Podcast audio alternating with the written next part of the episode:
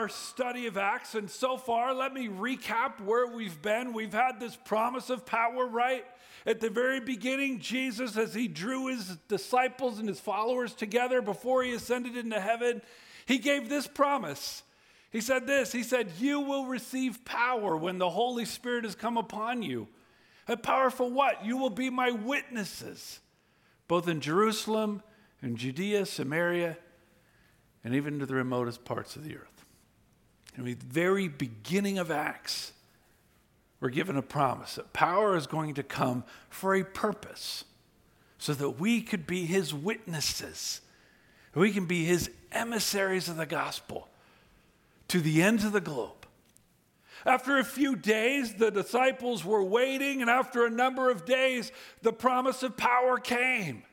If you remember, the presence of God came in the form of a pillar of fire, similar to how he guided the people at night as they walked through the desert. A fire seems to always be something that God uses to magnify his presence. And there is this pillar of fire, and then suddenly it explodes into 120 equal pieces, landing on each believer, equally signifying to one another that they are all empowered to be a part of this ministry. They're all witnesses. After that, Peter gave a sermon, one of his many sermons that he will grow to be famous for. He gives a sermon helping the people of Jerusalem understand that this has been God's plan throughout the Old Testament and now heading into this new area, that this has been the plan of God and has been fulfilled through Jesus Christ. And as he finished this sermon, last week we were reminded that people were convicted. And that conviction, it's not a result of Peter's sermon. It's a ministry of the Holy Spirit that God used that sermon from Peter to convict these hearts. And 3,000 people, 3,000 people believed and were baptized in that day. And the birth of the movement of God occurred. If you're like me, we read that verse and we see how people were devoted together. They were unified. There was power. There was purpose.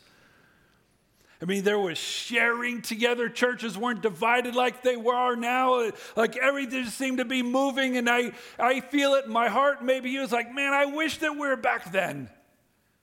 Because the church worked back then. We're left with questions. What happened to the church now? I mean, if that was the birth of the movement, there was power, there was conviction, there was repentance, there was unity, there was devotion. Like, what did they have back then? And maybe we lack today. Because I don't think it's they lack spirit. I don't think we lack it. It's the same power of God, the same Holy Spirit.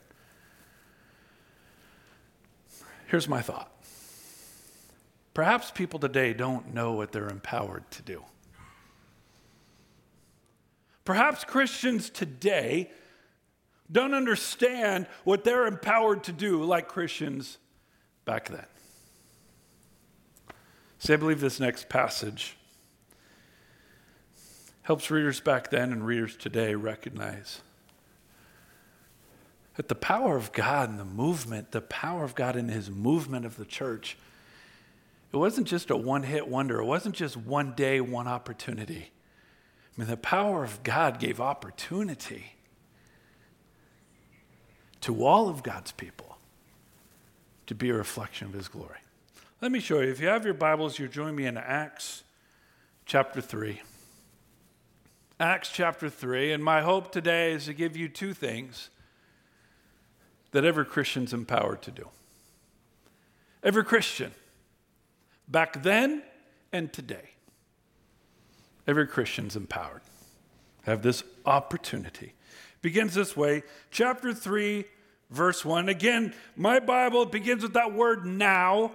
Just like last week, now in the Greek language, it's a continuative conjunction that links the passage before it with the passage after it. Meaning, this isn't a new work of God. This is not like a sequel to God. This is a continuation Like within the context of the birth of the church, 3,000 souls living in devotion together, this happened. In that same context. Now, at that same time, Peter and John were going up to the temple at the ninth hour, the hour of prayer. And a man who had been lame from his mother's womb was being carried along and they used to sit down every day at the gate of the temple, which is called Beautiful, in order to beg alms of those who are entering the temple. Interesting note, by the way. After all of those years of Jesus' ministry, there are still sick people. There are still broken people. I mean, I think for some reason we think, man, if Jesus walked our community now, there'd be no more brokenness. There'd be no more illness. There'd be no COVID, there'd be no monkeypox, there would be nothing. Here's the reality. I mean, Jesus transformed lives, but we still live in a broken world. And disciples back then still found themselves ministering in the midst of brokenness. Case in point, there's a man who'd been lame from his mother's womb. He was born this way. A lot of people would assume it would be uh, because of some sin in the mom or the dad's life. That this child was judged because of sin. He'd been lame from birth, and so he's being carried along. He's completely helpless, powerless to care for himself. And so they'd set him down every day at the gate of the temple, which is called Beautiful, in order to beg alms of those who were entering the temple. I mean, this man made his living begging. I just want to tell you, I don't think that's anything anyone wants to do. But if you're forced to be in this position to beg, there's no better place. And go to the gate of the temple, which is called Beautiful. Historians describe this gate as one of the most ornate and grand at the time. It's described as being 75 feet tall, 60 feet wide, and it took 20 men to open and close it. It was adorned with large golden plates, was the gate preferred by the rich and prominent people of the culture, and usually the most crowded gate as a result. It was the perfect place to get dropped off for an hour or two to beg. That's where the famous, that's where the powerful, that's where the rich would go. So his family dropped him off. That's where we pick up the story, continue to go. Well, first question that came to my mind yeah, that's where a lot of people would go to that gate called Beautiful. And let me think this week. I wonder where our culture goes in need of help. You ever think about that? Like when the hopeless of that time, when they found themselves hopeless and needing help, they went to the temple. How about our culture? How about you? When your kids are lost, where do you go? When your marriage is broken, where do you go? When you look down the future, you see nothing but fear and worry about culture, where do you go? Here's another question What do you say? When one of your unchurched, unsafe friends comes to you with a question, their children are lost, their marriage has exploded, they look at their culture and they just want to leave. What do you say? I want to show you what Peter and John said.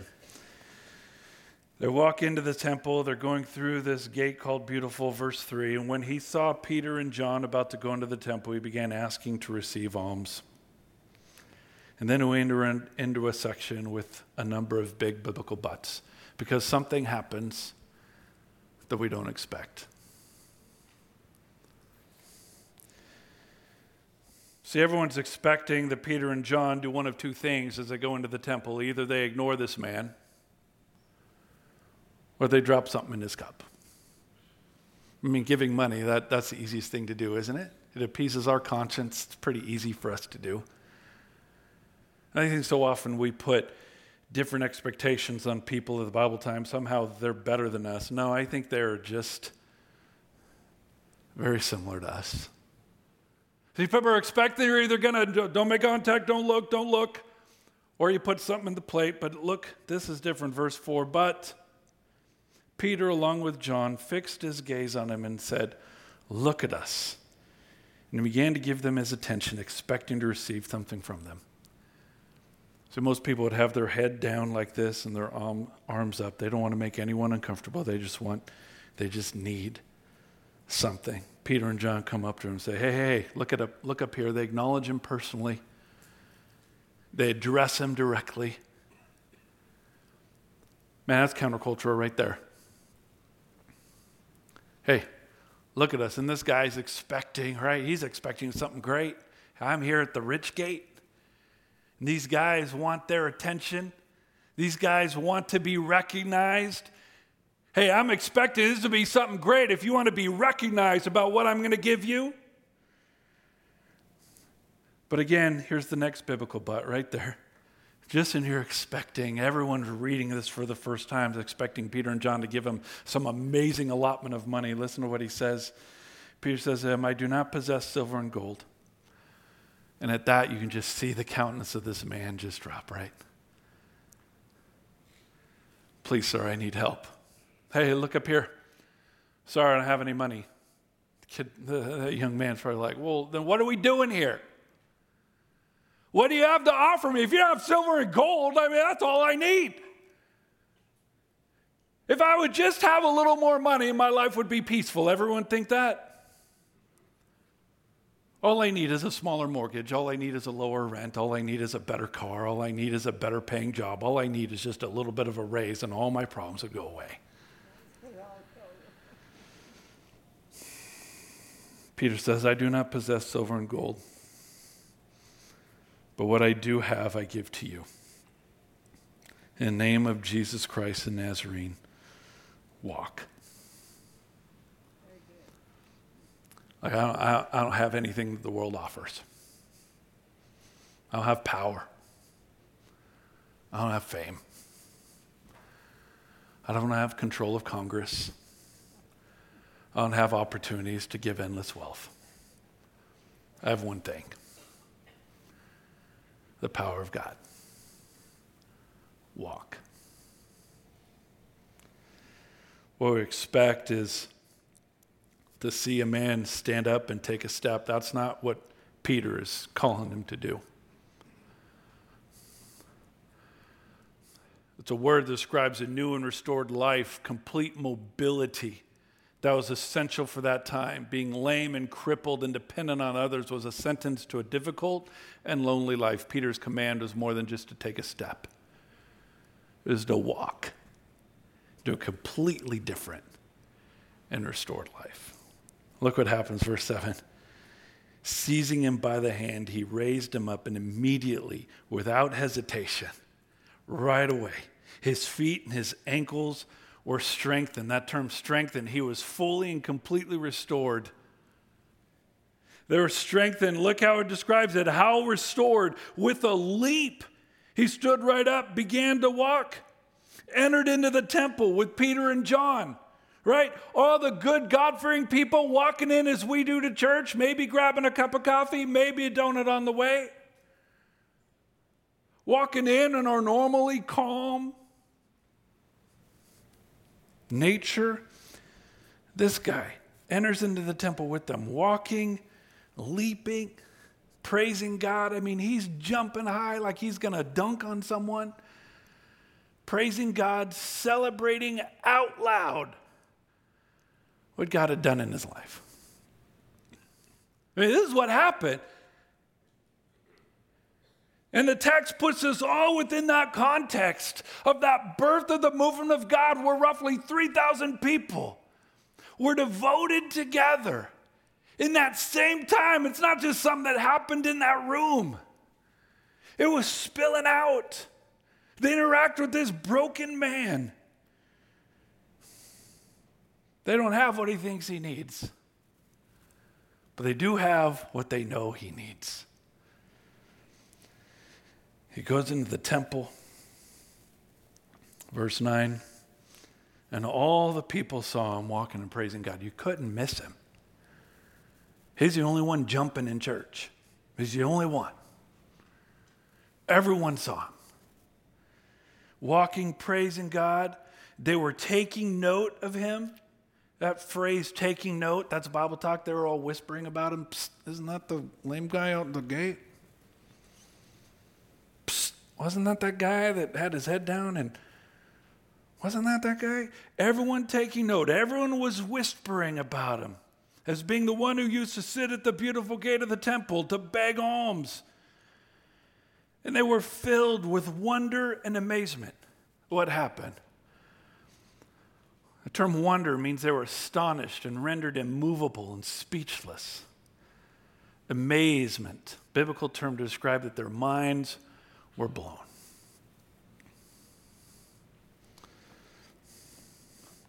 See, I think people just expected that when Jesus left, all the crazy, miraculous stuff left too. And then they were faced with the reality of what Jesus promised that these followers of God, these disciples, would do far more amazing things than even he.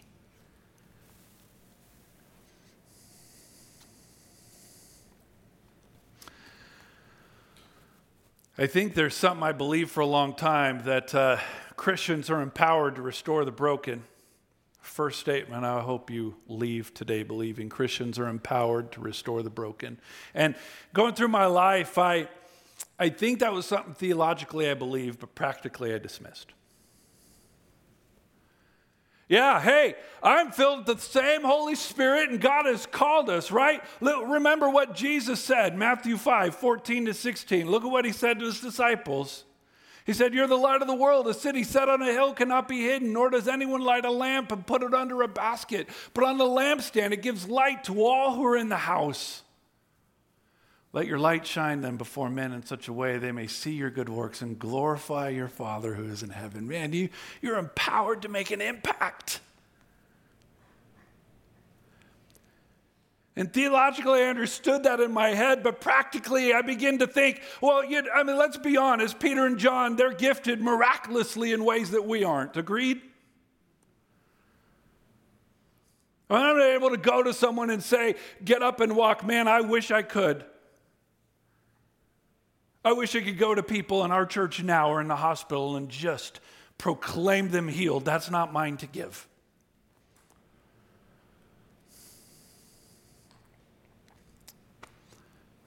Silver and gold, I don't have for you. Healing and miracles, I can't promise that. But I can give you what I have.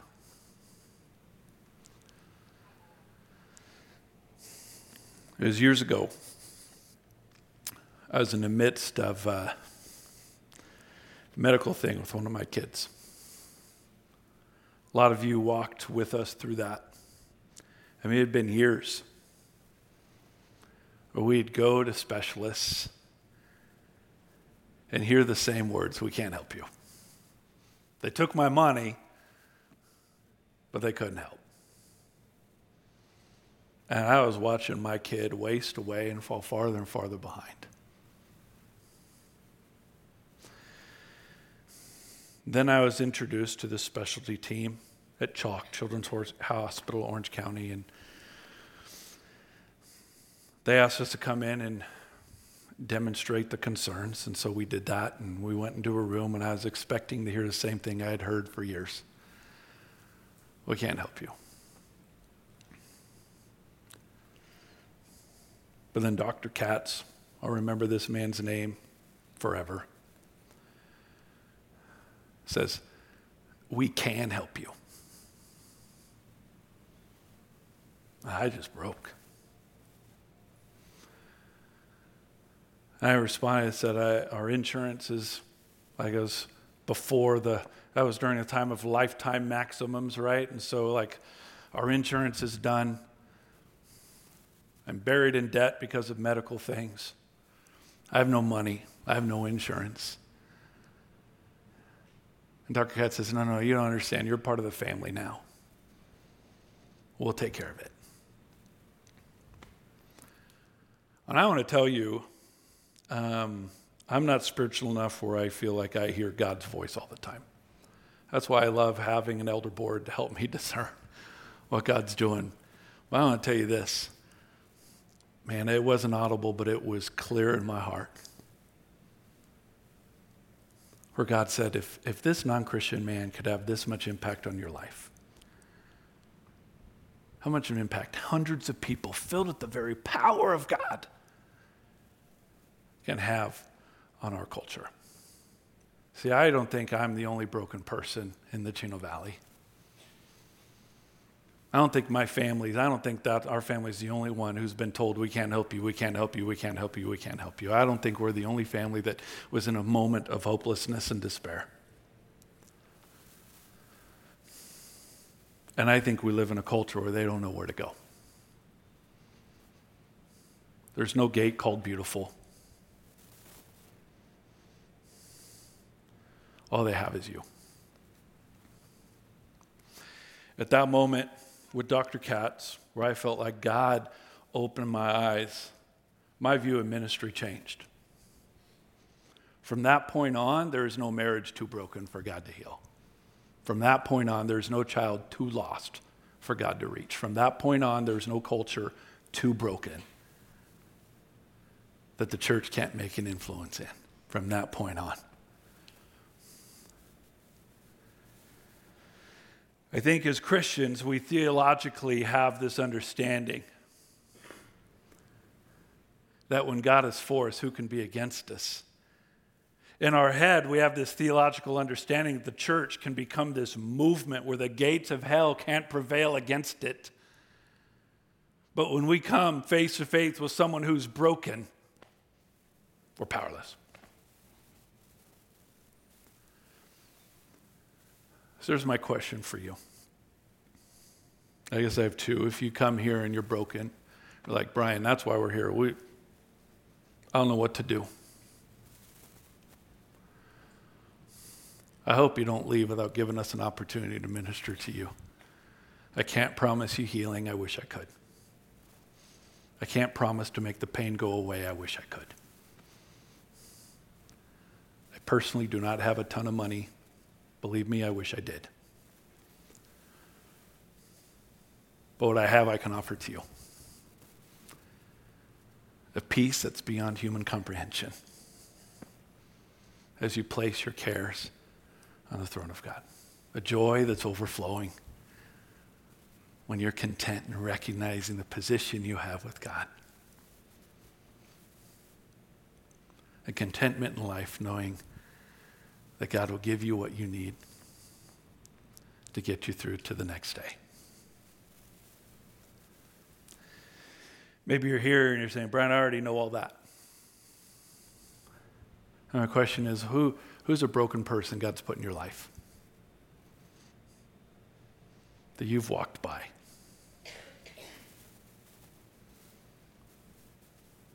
Broken person that God has put in your life you felt powerless to intervene.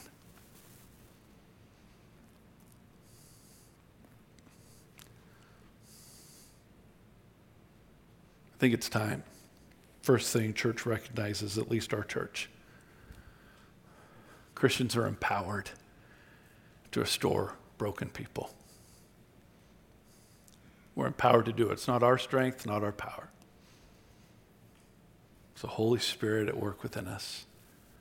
That's what we're called and empowered to do.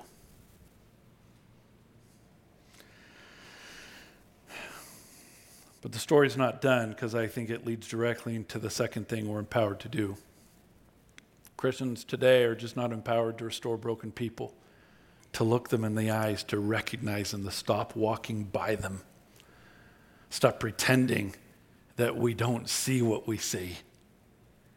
We're empowered to restore broken people. But number two, we're empowered to proclaim the truth. And I, I'm trying to be nice, but I think we're actually required, expected to proclaim the truth. Christians and the church were the only institution in culture with that mandate.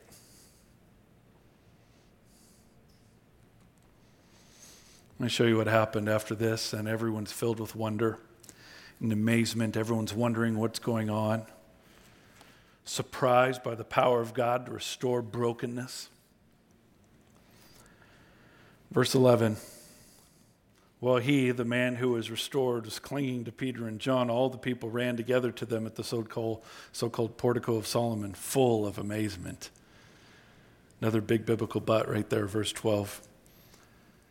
But when Peter saw this, he replied to the people, Men of Israel, why are you amazed at this? Why are you gaze at us as if by our own power or piety we've made this man walk?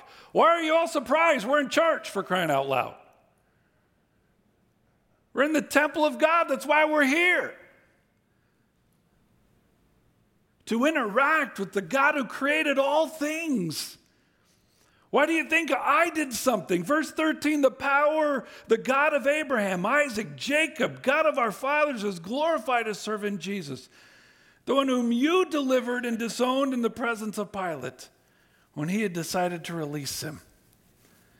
Verse 14, but you disowned the holy and righteous one and asked for a murderer to be granted to you, but put to death the Prince of Life.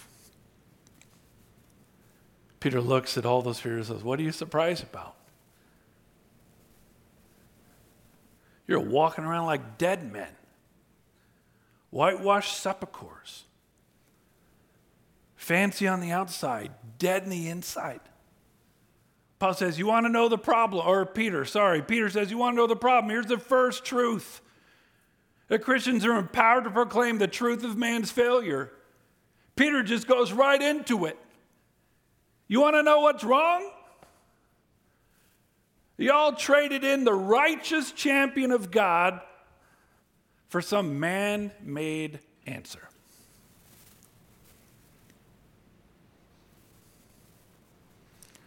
It's the same thing that Jesus wrote to the church of Rome years later. Look what Paul wrote, Romans 1. What he said, for even though they knew God, they did not honor him as God or give thanks, but they became futile in their speculations, and their foolish heart was darkened. Professing to be wise, they became fools.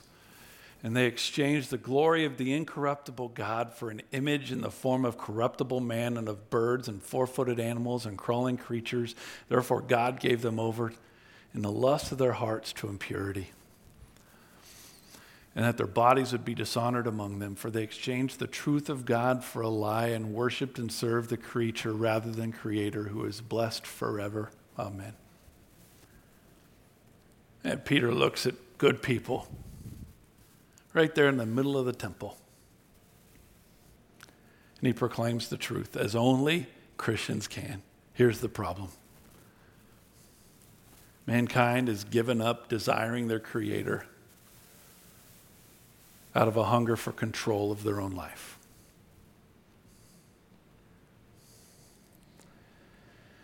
We didn't stop there, he kept going. But then he went into the truth, not just of, of man's failure, but of God's power. He said, You put to death the Prince of Life in the middle of verse 15, the one whom God raised from the dead a fact to which we are witnesses, and on the basis of faith in his, in his name, it is the name of Jesus which has strengthened this man, that has restored this man, whom you see and know. And the faith which comes through him has given him this perfect health in the presence of all. Peter says, Listen, we didn't heal this man.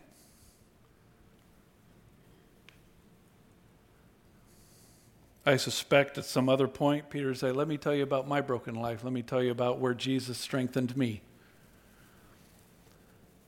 I lived a life buried in fear.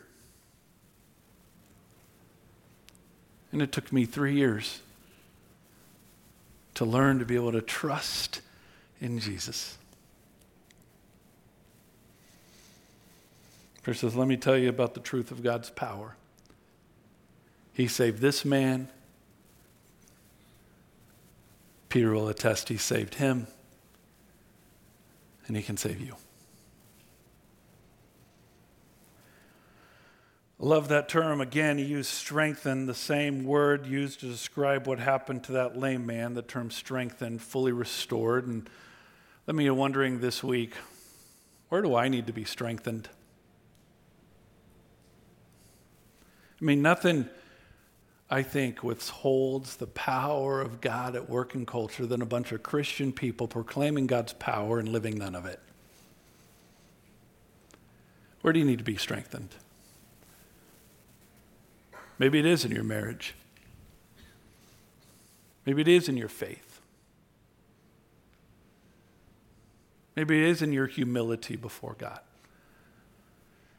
Where do you need to be strengthened? Because let me remind you of something the Apostle Paul wrote to his friends in Philippi. He said this Philippians 4. Look, look how Paul describes himself. Not that I speak from want, for I have learned to be content in whatever circumstances I am. I know how to get along with humble means, and I also know how to live in prosperity.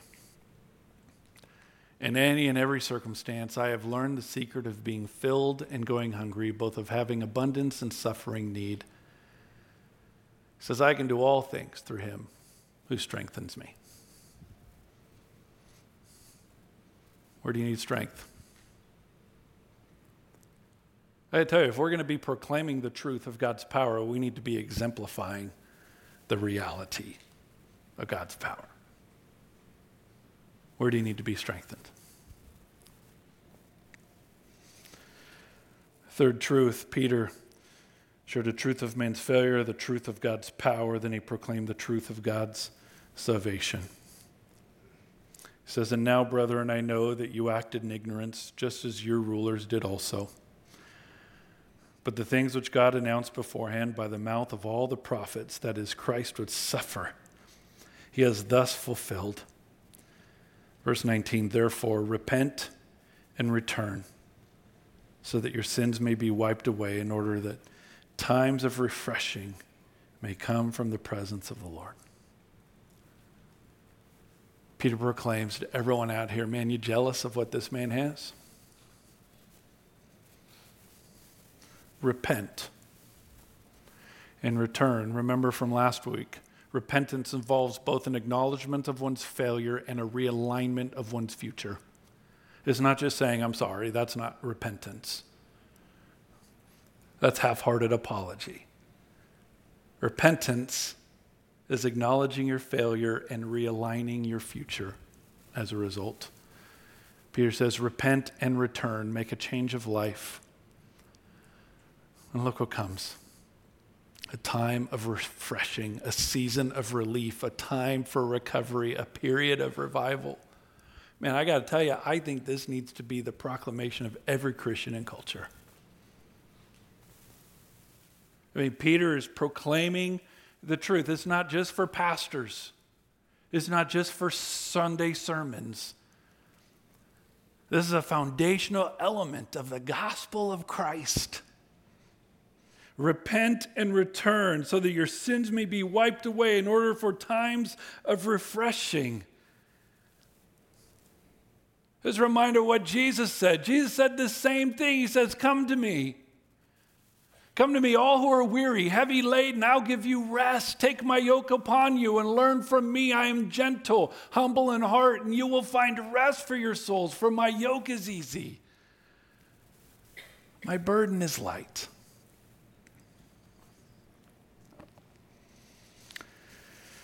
Truth of God's salvation. Let's jump to the last verse.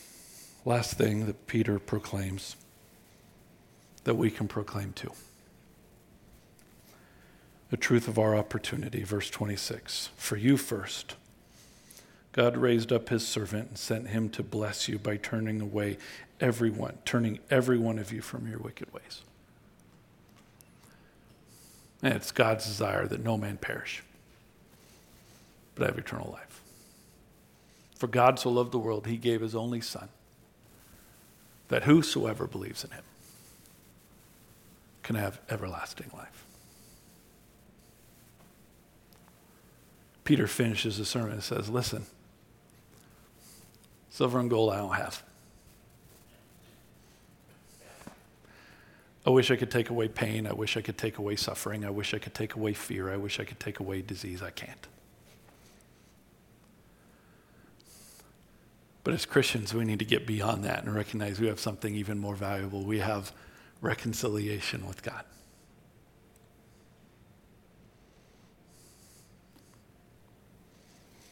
If you're here today, Eric Brian, I, I don't have that. In just a moment, I want to lead you in a prayer where you can take care of that today. But I suspect many of you here said, Brian, I already have reconciliation with God. And to leave you with this final verse. Paul wrote to the Ephesian church, he said, For by grace you have been saved through faith, not as yourselves, it's a gift of God, not a result of works, so that no, no one may boast. It says, We're his workmanship created in Christ Jesus for good works, which God prepared beforehand so that we would walk in them.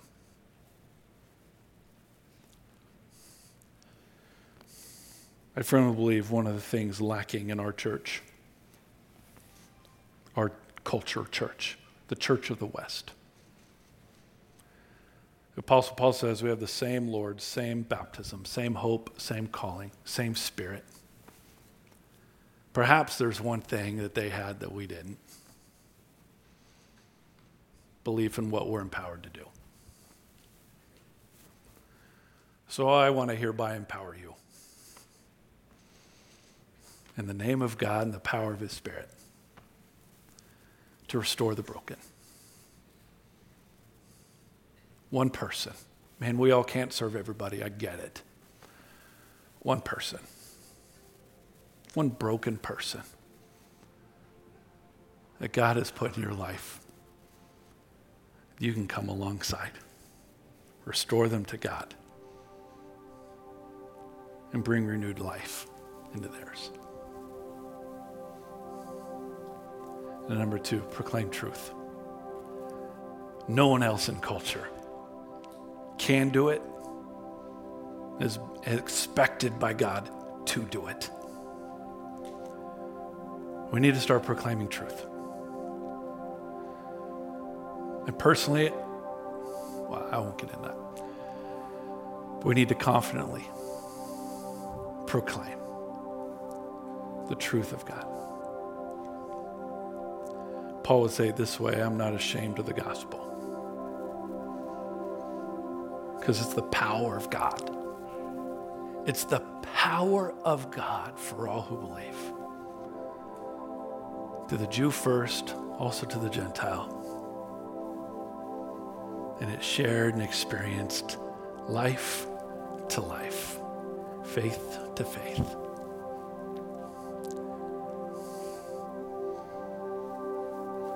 Who can you bring restoration to this week? Let's pray. God, as a church, we're here. God, if we're honest, we recognize we need you. We need you in our homes. We need you in our churches. God, we need you in the Chino Valley. Everyone knows we need you in our state.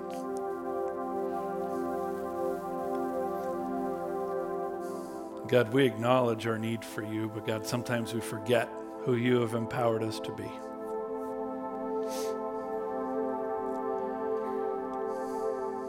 So, God, I pray for every Christian here, for every person who's entrusted their life to you. God, may you open their eyes and allow them to see themselves as you do. Broken and restored and empowered to be a reflection of your power and your glory. God, I pray you give them one name one name that they assumed they were powerless to help. God, one purpose that they have been walking by, haven't even been noticing until now you bring them to their mind. One person that each of us can bring to your throne, to your power, God, that your mercy might transform their heart, your spirit may transform their life God, your truth may renew their marriage, their home, our culture. God, open our eyes that we might see you as you see us. And God, I pray for boldness for our church. God, that just proclaiming truth, truth without love, God, we're just an annoyance and a hindrance. So, God, may you empower us, give us boldness and strength to proclaim your truth, but God, that we would wrap it in your love and your mercy. God, may we walk that intersection of grace and truth as you do. May you equip us and train us, and empower us to be balanced in proclaiming who you are.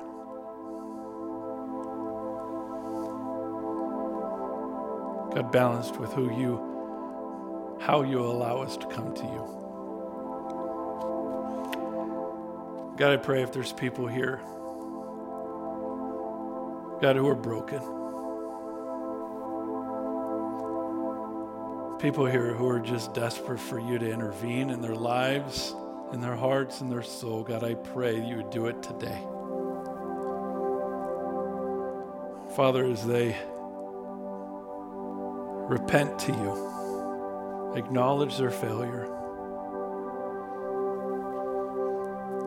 and change their direction. I pray you hear it as you've promised, and that you would respond as you said you would. You'd forgive them of their failures, cleanse them of all unrighteousness, set them on a path of righteousness and use them for your glory.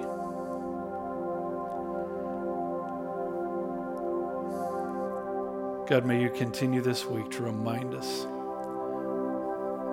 of who you are and who we're to be a reflection of. We pray everything in Jesus' name. Amen.